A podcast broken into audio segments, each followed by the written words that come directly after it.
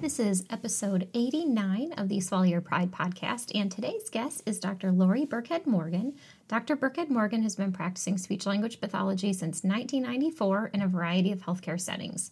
She earned a PhD in rehabilitation sciences from the University of Florida in 2005 while continuing clinical practice. She has developed an expertise in exercise based dysphagia rehabilitation, evaluation, and treatment of swallowing and communication disorders in medically complex patients, particularly those with head and neck cancer and respiratory compromise. She has published several peer reviewed articles regarding evaluation and treatment of dysphagia and presented on the topic to both domestic and international audiences. Dr. Burkhead Morgan holds a part time faculty position in the Department of Neurology in the Medical College of Georgia at Augusta University. Welcome to the Swallow Your Pride podcast. I'm your host, Teresa Richard. I'm a board certified specialist in swallowing and swallowing disorders and I know firsthand how much confusing and conflicting information there is out there about how we assess and treat swallowing disorders. This podcast is all about bringing everyone together, getting on the same page, being open to new ideas, and using evidence based treatment strategies for our patients with dysphagia. So let's get into it.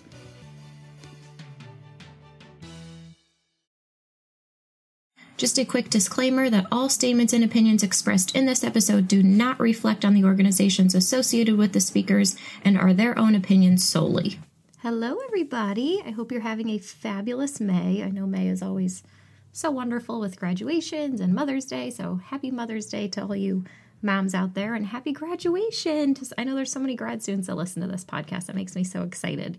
Um, I had an awesome weekend. I spent in upstate New York on Seneca Lake with a bunch of my um, colleagues that are in my FEES-Biz program. So we did an awesome ASHA CEU conference and had Dr. Brodsky come speak. We had some other excellent speakers come and just learned a lot about fees and what we need to know about what's coming up with PDPM and the new payment system and just how we're going to get these resources and instrumental assessments out there to all of our patients that need it the most. So it was an incredible weekend. There's nothing like connecting with our peers you know, in person and getting to know everyone outside of work and outside of social media world. So it was wonderful. So everybody that attended, I my heart is bursting. It was such an awesome time. And I'm so glad we're having Dr. Lori Burkhead Morgan on the podcast today because I had the opportunity to meet her. Um, a few months back, she came and spoke at my inner circle retreat. So, again, just another wonderful opportunity to meet everybody in person. And speaking of the inner circle, I am opening it back up again for application. So um, if you're interested in joining a group of, oh, I'm going to say maybe 30, I really just go based on, you know, who really seems to gel well with the group and who just is really motivated to get some awesome things done in this field. Um, if you're interested in applying, you go to bit.ly, bit.ly forward slash TR inner circle. So TR like Teresa Richard, inner circle, and apply. And I will get back to you shortly. Um, with a response. But yeah, I mean, if you're interested in, in joining a group of highly motivated individuals that just want to do big things in their facilities and in this field for their patients, then please consider joining us. I'd love to have you. We're actually going to have two in person retreats with this next round. So um, just love getting to meet all of you guys, and I would love to have you. I would love to thank our sponsor for this episode. This episode is sponsored by the Prometheus Group. They offer affordable EMG solutions for dysphagia rehabilitation, featuring the Pathway MR15 and MR25 single and dual channel portable EMG systems with optional software the Pathway EMYO 200S wireless EMG, an extended HDMI monitor with gaming displays. These fun and engaging options are suitable for patients of all ages. For more information, contact the Prometheus Group 1 800 442 2325 or go to www.theprogrp.com. All right, and one more thing, and in honor of what is this, May, which is Better Speech and Hearing and Swallowing Month, we can add in. Uh, MedBridge has agreed to do their awesome promo deal for listeners of Swallow Your Pride. So if you go to medbridgeeducation.com and click on their premium plan and enter promo code SYP at checkout, you can get a year's worth of their premium plan for only 95 bucks. So, why is this such a killer deal? Because it's usually $425. And I think they have some incredible, awesome courses. So, really high quality courses for ASHA CEUs. I, I believe they have over 500 of them now. They're just growing expanding rapidly of all topics and um, some some I just checked this morning some of the more recent topics they're including now is PDPM, which I know we're all freaking out about come this fall with how that's going to impact our profession. Also, if you're a home health SLP, they have tons of series on OASIS too, which I know can be really tricky because it's nothing you learn about until you're thrown into home health. And let's see, they have a lot of new aphasia courses on spaced retrieval, the life participation approach, lots of dementia material, their voice courses are awesome. I know they're incredibly reputable and high quality. Counseling, which we don't get much of in grad school, head and neck cancer, motor speech. I know Dr. Michelle Troche, I'm super impressed with her motor speech uh, series that she has on here, and also about cough dysfunction, which I think is so important that a lot of us don't learn too much about. Also, courses on trachs and motivational interviewing. So, just some really cool courses on there. So, they're at medbridgeeducation.com. You can go to forward slash SYP, or you can just go to the premium plan and at promo code, at the promo code enter SYP, and you'll get that premium plan for only 95 bucks. Now, what's the difference between the premium plan and the education plan, which is normally 95 bucks? Is with the premium plan, you also get access to their home exercise builder, which is awesome. You can go in, you can click exercises for your patients to do. Your patients can get a login to log in from home and see descriptions of all the exercises that you give them. Uh, they have some really good patient handouts. They also have a mobile app. So you get all these extra features in addition to over 500 courses that are all registered for ASHA CEUs. So um, if you're interested, go to medbridgeeducation.com forward slash SYP or enter SYP for the prom- promo code for the premium plan and you can access this premium plan for one full year for 95 bucks. So when you do use promo code SYP, just know that I do get a small commission that goes right back into keeping this wonderful podcast going. So this special will be going through till the end of the month, so take advantage of it if you can. Hello, Lori. Hi. How are you? I am doing great. Thanks for having me. Thank you so much for joining us. All right. So tell the people a little bit about yourself. Who are you? Well, I am a speech language pathologist who is in Georgia. I'm part time at Augusta University at Medical College of Georgia. And I mostly speak and teach now and have most of my time with my crazy kids. But. Awesome. yes, it's a balance we're all trying to trying to deal with. Yeah. So, all right. Well, what are we what are we going to talk about today, Lori?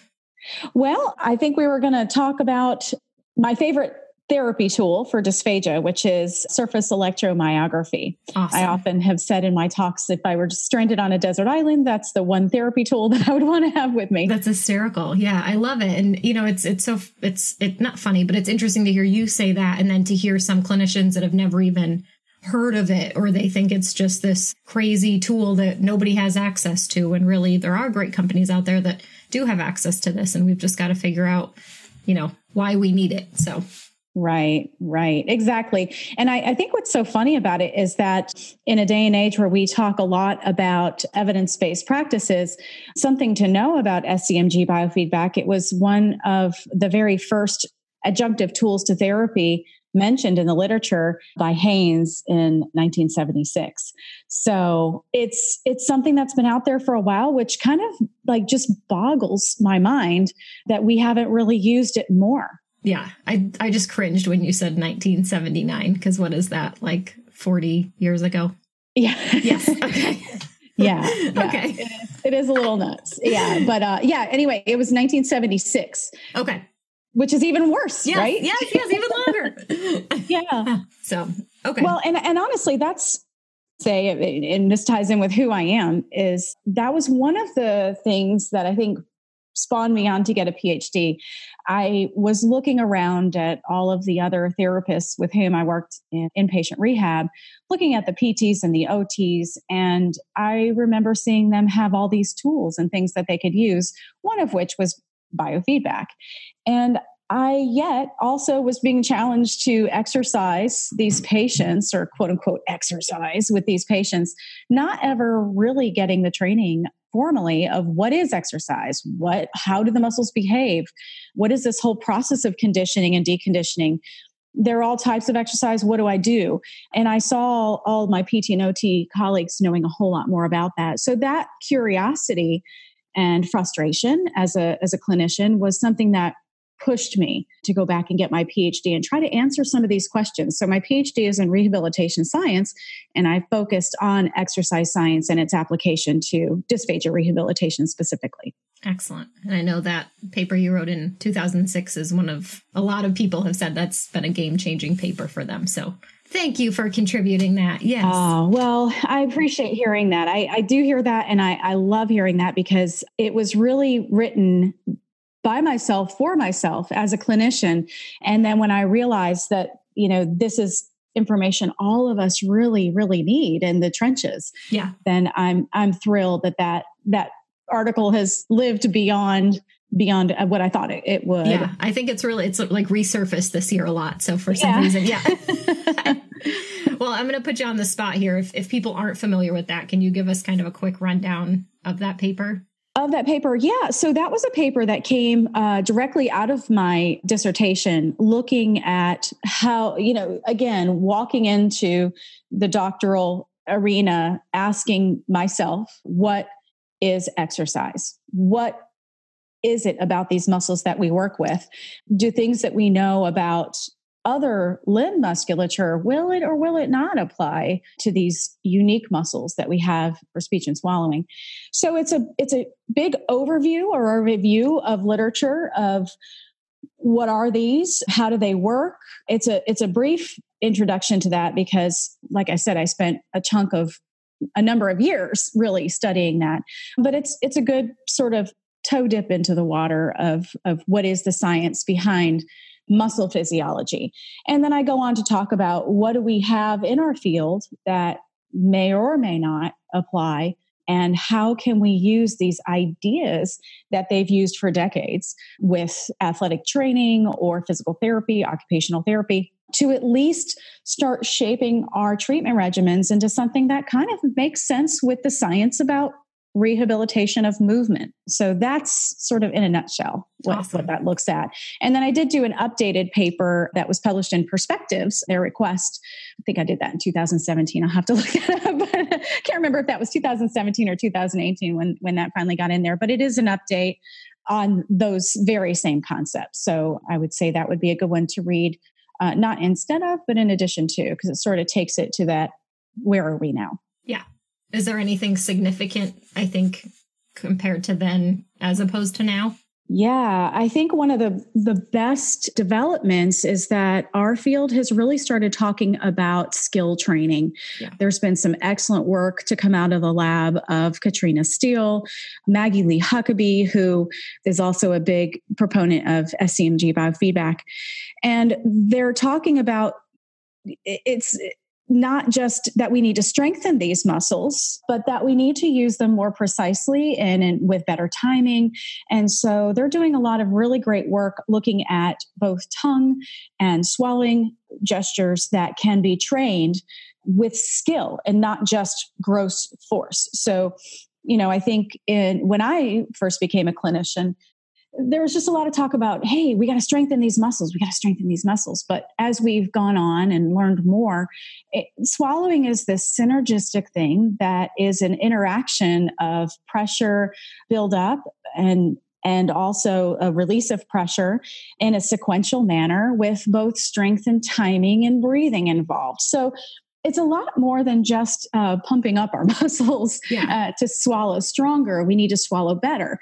And just like all of us might exercise in different ways. Some of us might lift weights, which would be a strengthening exercise, and others of us might do yoga or running. Those are all different types of exercise, but they all follow under this umbrella of exercise.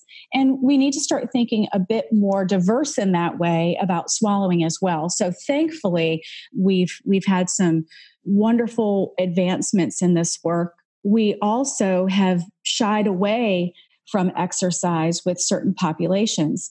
And I'm very pleased to see Emily Plowman doing some work with ALS patients. So, obviously, this is a patient population that we're not going to rehabilitate.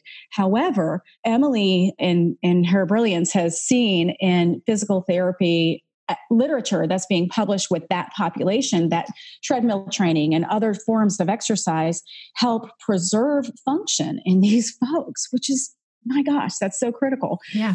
And so she thought and asked that question could we preserve swallowing functions? So she looked at the use of the tool expiratory muscle strength training to see if that's something that that could be done in that population who in the past we would say oh hands off degenerative disease we're only going to make them worse right. well she's figured out that there's a way to utilize exercise to a lesser intensity than we would perhaps in a, a stroke population and to help facilitate prolonged function. And again, it's using exercise in a different way. And of course, her work still has a lot of development to happen to start before we all start going out there and exercising with our ALS patients again. But these are great authors and researchers to follow their work and look at some of the wonderful advances and applications that they're using by thinking outside of the box and thinking about how can we use what our colleagues know and pull that into the rehabilitation of these muscles. Yeah, I, I, love what you said about, you know, kind of comparing weight training versus yoga versus running. You know, mm. all three of those are completely different types of exercises that'll get you completely different results.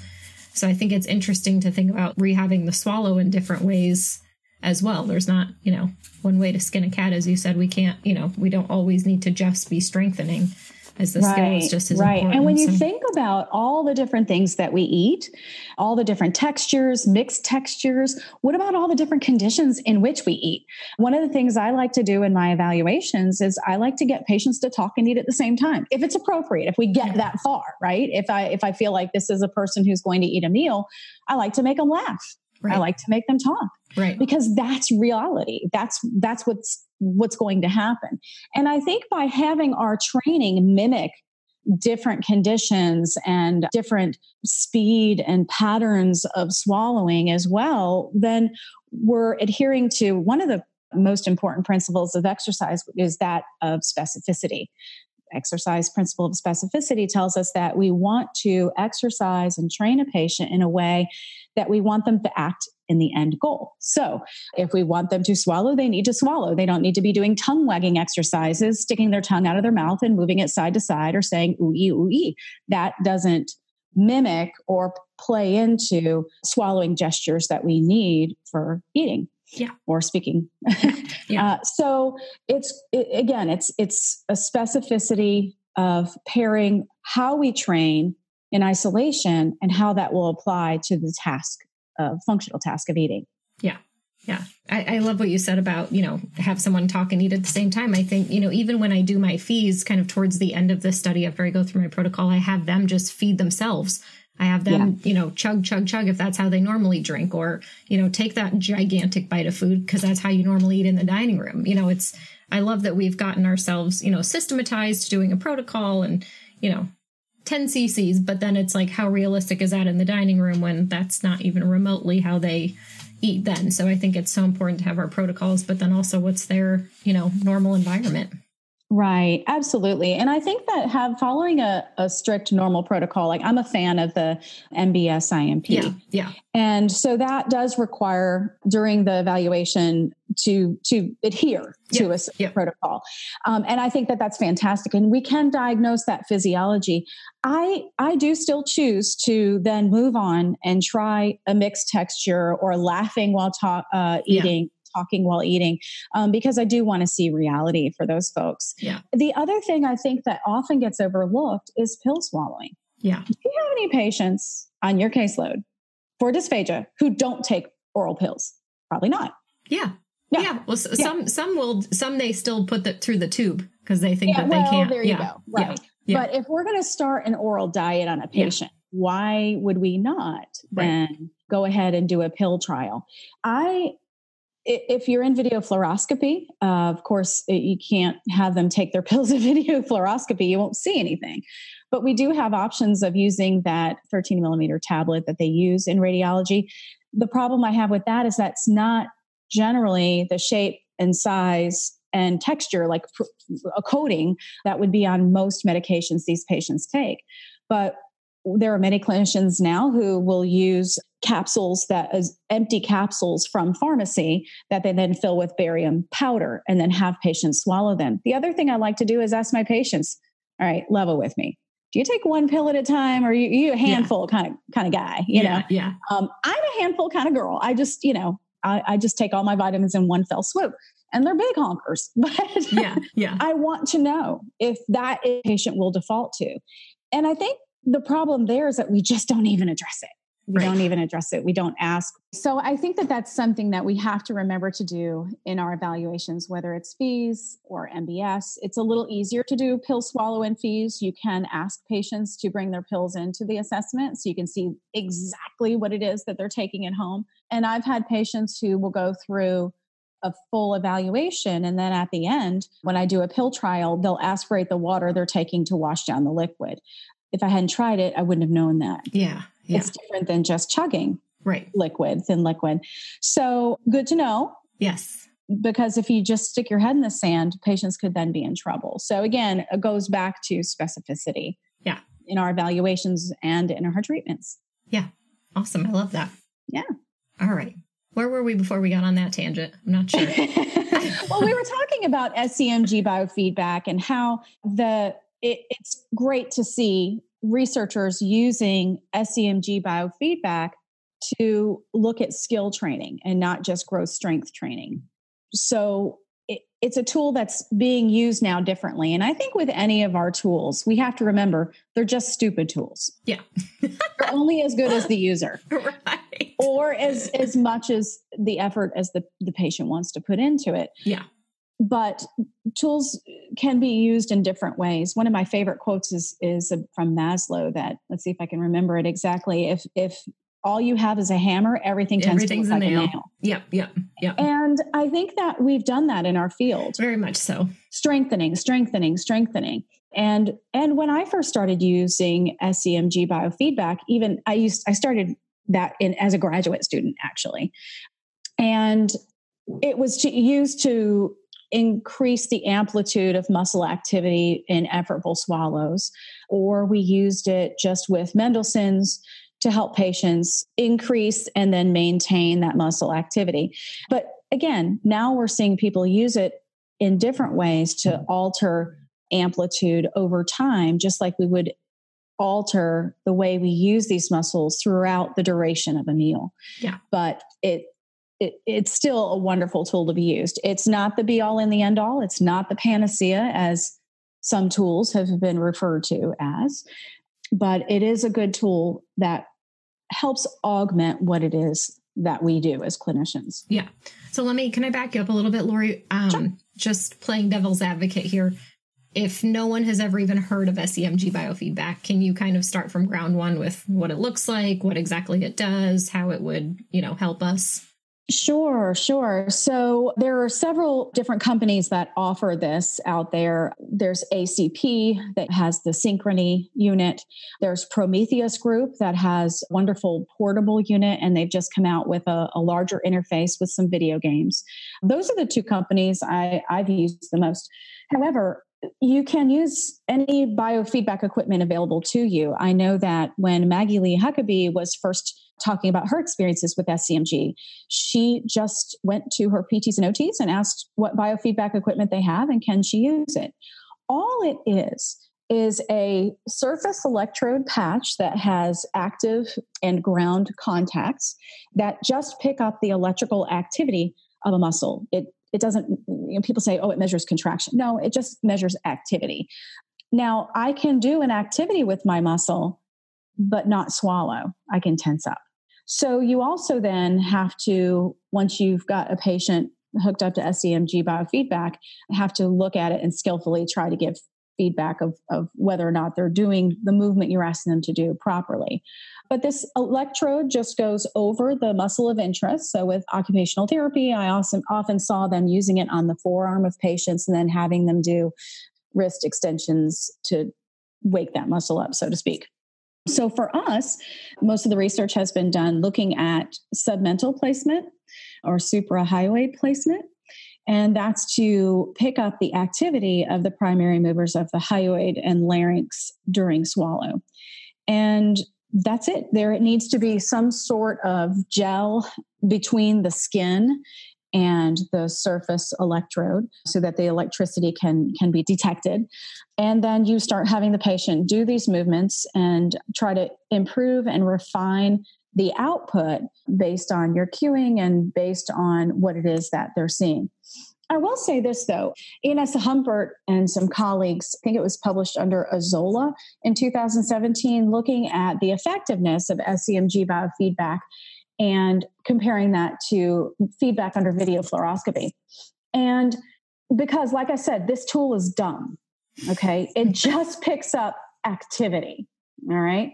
Like for instance, my ears can be dumb sometimes. If I if I tell my kids to go pick up their room and they go behind a closed door and I hear a lot of activity, it doesn't necessarily mean they're cleaning the room, right? Right. right. It means that they're in there doing something active. And the same sort of noise so to speak, can be detected through biofeedback.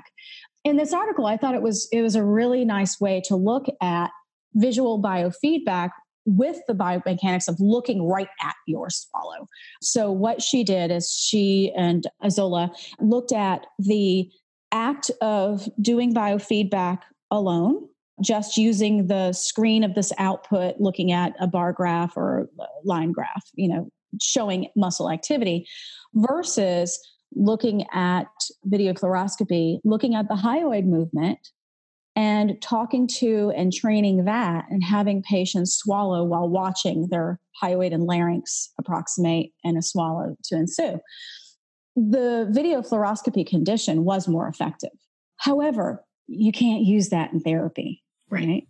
right. So I think that all of that what I take away from that is that we need to be using, going back to evaluations being task specific, I think we need to make sure that we don't forget to utilize, whether you're doing video fluoroscopy or FEES, the opportunity to see if patients can do their exercises or techniques that you're trying to get them to do, show them the screen and allow them to use that biofeedback at that time.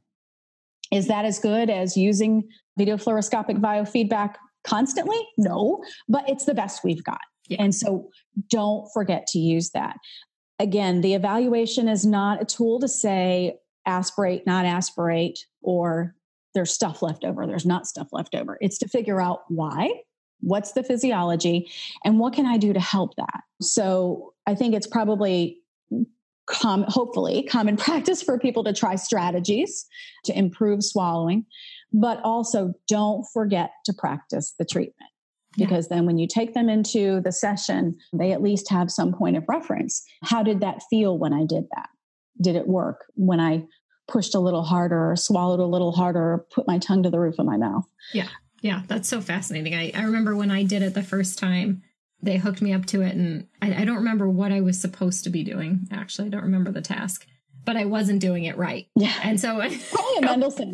yeah, yeah. I, I, I know, I can't remember what it was. But anyways, they had to show me kind of what it should look like, and then I had to try it again. So it's so interesting for someone that quote unquote has a normal swallow to still not be able to do what we're telling our patients to do correctly. Yes. Absolutely. And I think that's again one of the benefits of biofeedback. So I would have patients come in who would come in with a spouse and get the bickering spouse going he's not working hard enough you know yeah, he's not yeah. he's not doing his exercise as well he's not trying. Yeah. so you know what i do? I hook them up. Yeah.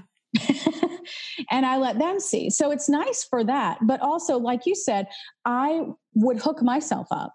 And and this there's a there's an interface to do that on the prometheus device where i would use that where it would be a split screen and I would have myself on one screen and the patient on the other. And I'd say, and actually, it was great to be able to use a lot less words too. I'd say, watch my line. Here I am relaxing. Here's a swallow. It, it shows like a tall, skinny mountain of a, a line tracing.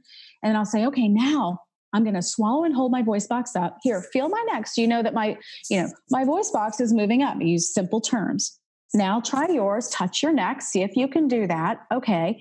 Um, now watch what my my tracing does and then i would show them what it was supposed to look like on the semg biofeedback output screen and then they just make a box make a box make it look like a box and the less words the better. Yeah.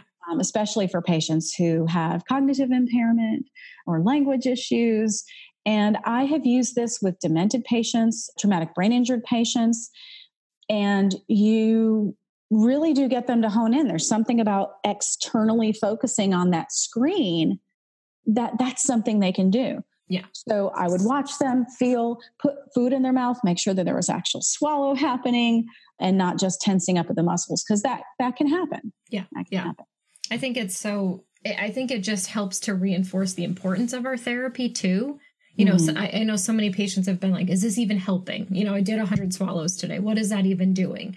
You know, mm-hmm. whereas I think when you have the biofeedback, you know that you actually are doing the correct movement that is contributing to the outcome we're looking for. Right, absolutely. And I also again would would send this these equipment home with some patients. Uh, Prometheus has a handheld device I would send home with patients. And another type of biofeedback is the IOP. yeah, lingual strengthening. And I would set a certain goal and have them do that. And then with the light bar that goes up to a certain set goal, that gives them biofeedback as well. So there are many different ways to give biofeedback what I will say too is even though we unfortunately can't be down in a fluoro suite for therapy every day, you another tool I would use for biofeedback would be my endoscopy scope. Yeah. So that's something you can drop down in the hypopharynx and and show a patient hey look you didn't create whiteout guess what you didn't swallow yeah and i literally would have those little interactions with patients quite often patients who would swear they were swallowing would do a lot of extraneous movements and really straining and truly trying yeah but just like that article, Azola Sunday and Humbert, I don't want to leave any of the authors out from 2017, without having that biofeedback of, of whether or not a swallow actually occurred, it's just hard for them to tell. So use that other tool as well. Again, yeah. we have a lot more tools in the toolbox that we can use that are at, at our disposal. Yeah, absolutely. Mm. I would quickly like to thank our sponsor, EndoHD. They are a true high definition endoscopy system created specifically for SLPs by an SLP for conducting FEES studies. EndoHD can be a cased portable system as well as a carded system depending on your needs. Additionally, EndoHD representatives can help clinicians set up their FEES programs. At Altara Vision, they combine cutting edge technology with clinician inspired devices and phenomenal customer service to make the best imaging devices in the country. So please check them out at www.endohd.com forward slash contact. That's www.endohd.com forward slash contact. So so let me let me ask you again. Let me play devil's advocate again. What what would you say to the clinician that says, you know, I can't I'm not allowed to get my hands on any of these tools. I'm just the speech pathologist. PTs and OTs get all these fancy tools. I can't get them. What would you yeah. say to help to encourage them to support them to show their you know bosses the research and and things like that? Well, I think definitely there's an article Michael Crary in 2004 wrote an article that talked about functional benefits of using adjunctive SEMG biofeedback. Toward the end of this article, he talked just a, a small paragraph about the cost effectiveness. And it talks about how we can keep patients in therapy longer and spend more therapy dollars and not have the kind of recovery that we can have in a shorter period of time and to a greater degree when using this tool of biofeedback.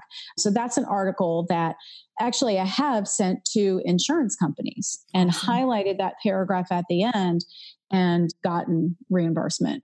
That's excellent. For treatment because yeah. it's a tool that is been shown to be very effective. Again, first noted in the literature in 1976, for goodness sake. Yeah. Specifically for dysphagia swallowing therapy. So that's one article I would use as a resource. And I think that we just have, we, we're past the days of saying, well, they won't give it to us. We, right. we even have to photocopy our language tests because they won't buy them. You know, no, uh-uh. I, I think that we have a tool available to us that we know helps patients and helps them get better faster Is it ethical not to use it? Is it ethical to not advocate for it? I don't know. I don't, you know, like we'll just throw that out there for people yeah. to mull on. Yeah. But I think that we can't just sit back and, and, and say, well, golly gee whiz, I, I can't get this because they don't want to spend the money. Well, you need a tool to do your treatment. Right. And right. I mean, you know, it, has been shown it's much more effective than the, the knee to knee therapy where you sit there and go, swallow, swallow harder. Gee, I don't know if that was harder. Do you think it was harder? Hmm, let's try it again. All right, you know what? Baloney. I'd like to say something more, but you'll edit me. Yeah. Um, so you can't do that. So so it's it's a matter of, of advocating. Do same reason that we have to advocate if there are still places out there that will make therapists do bedside swallow evals and then treat or make a it's recommendation. Yeah, it's that's still... not standard of care. Right. I'm not going to put my patients at risk and my career at risk by not doing something standard of care. Yeah. It, it's just not fair to our patients. So I think I think you know the days of just saying, "Well, they won't give it to me," are gone. Yeah. And I think we have to get stronger as a field too. It'd be, you know, everyone always says, "Well, ASHA should, you know, back us up." Well, you know what? They're not sitting in your facility. You yeah. are. And they kind of have too. I mean, they have documents that say that sure. this is the standard of care. You know, so when people say that, I get pissed because I, well, you haven't looked hard enough because they're kind, they're there. So right, yeah. right. You know, you know, a physical therapist is going to say, "Oh, you won't buy us walkers? Okay, well, I'll just go outside and get a few sticks and you know, and tie them together with whittle myself one." Yeah, yeah. I mean, come on. I mean, it's just when you think about it like that, it's just ridiculous. Yeah. So you know, yeah, get out there and do it. Thank you for saying that. I, I I'm in such an interesting place in my career right now because I have some people that are just yelling at me and sending me hate mail that I just keep beating a dead horse saying we need instrumentation to do our jobs and it's just not possible for places to get it. But then I have, you know, inside the membership site that I have, the MedSLP Collective, we just have win after win after win after win of SLPs saying, I advocated for this and I got it. I told my administrator why I needed access to this and he gave it to me. I told my DOR why I needed to get this and we have it. You know, so it's half the time I just want to be like, well, did you try? Like, because people are making these huge strides in our field and people really are. I mean, we're making huge strides finally, which is wonderful, but it's, it's sad that some just want to still be stuck arguing for their limitations. Well, you know, it's so. sort of like an orthopedist going to a bedside and feeling a fracture in a leg and going, "Yeah, that's broken." Yeah. Well, is it complex? Is it simple? Does it require surgery? Does it not? And mm-hmm. that I think is the equivalent of a speech pathologist palpating the larynx at bedside right. and go, "Well, that didn't go right." Well, right. you don't know when someone right. coughs. Maybe they're protecting their airway. Right you know? Right, right, it doesn't mean that there's something bad going on. And i think that, that that's true of treatment as well. So advocating for semg biofeedback or whatever it is that you need. You know again uh, an orthopedist isn't going to go oh we're out of casting material? Dang that stinks. Well you know in the olden days yeah yeah. they used to use sticks and vines. Let's just do that. No no. You say no i can't do my job without this with an appropriate evaluation, nor with uh, you know without an appropriate evaluation, nor without appropriate treatment tools. Yeah, it just it, it's you can't. You just yeah. don't. yeah. Just, yeah. And I will you. say this: I have served as an expert witness in some trials, and there have been there has been a situation that I've been made aware of where a speech pathologist was working a weekend who had both video fluoroscopy and endoscopy available to this person. It was a weekend; they didn't use it. But then the, when they came back on Monday and uh, they had access to these tools, not just one but two different types of instruments, they still chose not to to use it, and there were some adverse things that came out of that. Yeah, and so when I was asked to give my opinion, I was not asked to say, was the speech therapist right or wrong? My one question to answer was, was this standard of care? With these tools available, was this standard of care? Only give us a yes or no answer. Guess what? Yeah. The answer was no. no. Yeah. It's not. Yeah. That didn't turn out so well. Right. For the therapist that didn't follow standard of care. So, yeah, I mean, are there situations where a bedside is the only thing you got? Oh, sure, if that's truly the case. But I think most of the people still doing bedsides that are claiming it's the only thing they got, it's not. Yeah. Yeah. And fight for it because it, it, you can make it happen. Yeah. And I think uh, our, our, the people we're advocating to, to try to get the equipment, they don't know. A lot Right. of them aren't speech pathologists. Right. pathologists. Right. Right. And you just have to show them, show them pictures, you know, ask them to feel your throat.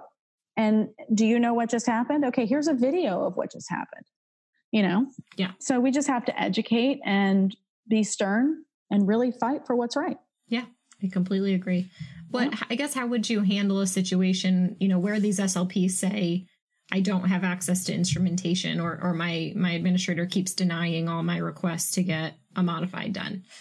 You know, what what do you think? Because I think they it should still be documented. You know, you're recommending this, however, the facility is stating that they're yeah. Oh, denying. Oh, the, I think you, I think yeah. you definitely have to. And I, I think that's sort of a case by case situation, whether you how how far do you, you know, take it? I'm not going to do treatment without the tools that I need. Yeah. Or do you just do the best you can and document along the way that you're you're not providing optimal care but you're doing the best you can Yeah. given the constraints and and i think it, even if you talk to your managers and say i'm going to have to document this if this goes to court i just want you to know Yeah. i have to document this because Yeah. i need i need it to be documented that i knew what was standard of care and the only reason i proceeded otherwise is because my hands were being held and i wanted to help the patient in some way and i guess guesswork is better than no work Yeah. i don't know maybe it's really not Yeah. think I- about the I really compound just- fracture yeah. patient Right. you know if there's a compound fracture and you're treating it as a simple fracture you could do more harm than good Mhm. you could also argue i can't move forward because i could be doing more harm than good you know there's that so Yeah. I, I think you just have to it depends on the facility the personalities at play but i think those are those are your options Yeah. I think just, you know, the longer I keep doing this, I just keep finding people are just giving these blanket, you know, recommendations like, you know, decreased palpation, you know, decreased laryngeal palpation, therefore puree pudding thick liquids. That's you know, and it's like we go in and, and then I do the FEES and they have so much residue that they're just aspirating these puddles and puddles of residue that they're not able to and clear. thickened liquids were the worst Yeah, thing be- probably right. would have been better if they were put on thin right right Yep. and and that's you know i feel like where where we go half the time and it's just like these are the things that our administrators need to see that our nurses need to see that this is not the safest way for every patient and that's why we need these tools to see these things Absolutely. Well, the late Steven Leder had a wonderful video example of this at ASHA a few years back, where he showed someone doing a bedside Yeah. while simultaneously having it was blinded to that therapist doing the quote unquote bedside. And he had simultaneous endo- endoscope in and looking at what was going on. And given what the blinded clinician thought was going on and the recommendations that were made that was compared with what we saw with the, the endoscopy. And it was drastically different yeah wow drastically different. Yeah. So if there's a way, I, I wish I don't know if that if that um, videotape is circulating anywhere. yeah yeah It was presented at a, a ASHA convention, so I don't know. Maybe maybe it's out there somewhere, but or if we could do that, if if we could do that somehow in our own facilities and and compare simultaneously what a clinician is saying we should do with what we're looking at. yeah I think that something that we can throw, uh, you know, or present to them to try to help increase awareness. It's, I, I like to hope it's more just increased awareness and not just based on we don't want to pay for it. right right I don't know. I think Right. both both scenarios exist. They do, and and I just I, I'm more hopeful. I feel like as as I get older because I feel like I keep seeing facilities that now are changing their ways, and they are. You know, I feel like all it really took was some hard headed SLP to say no, I'm not going to treat this way. I need this stuff for them to realize, oh, maybe we should change our ways. So Right. yeah, Right. For I sure. just I get frustrated at the ones that don't even try. So yeah. Yeah. exactly. Yeah. Yeah. No, me too. It's it's uh it's a tough situation and I empathize with that when clinicians have to face that because I faced it too. Yeah. I was yeah, in the trenches clinician for the most of my career. I get it. But if we don't make them listen, they won't. right, right. Yeah. Yeah. All right. Well, thanks, Lori. This has been great.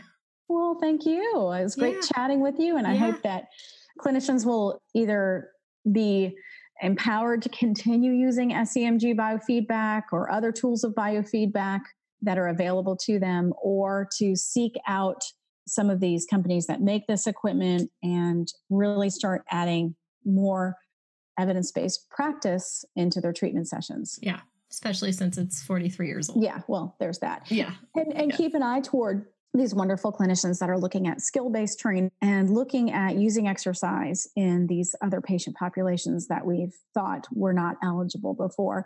The future is bright.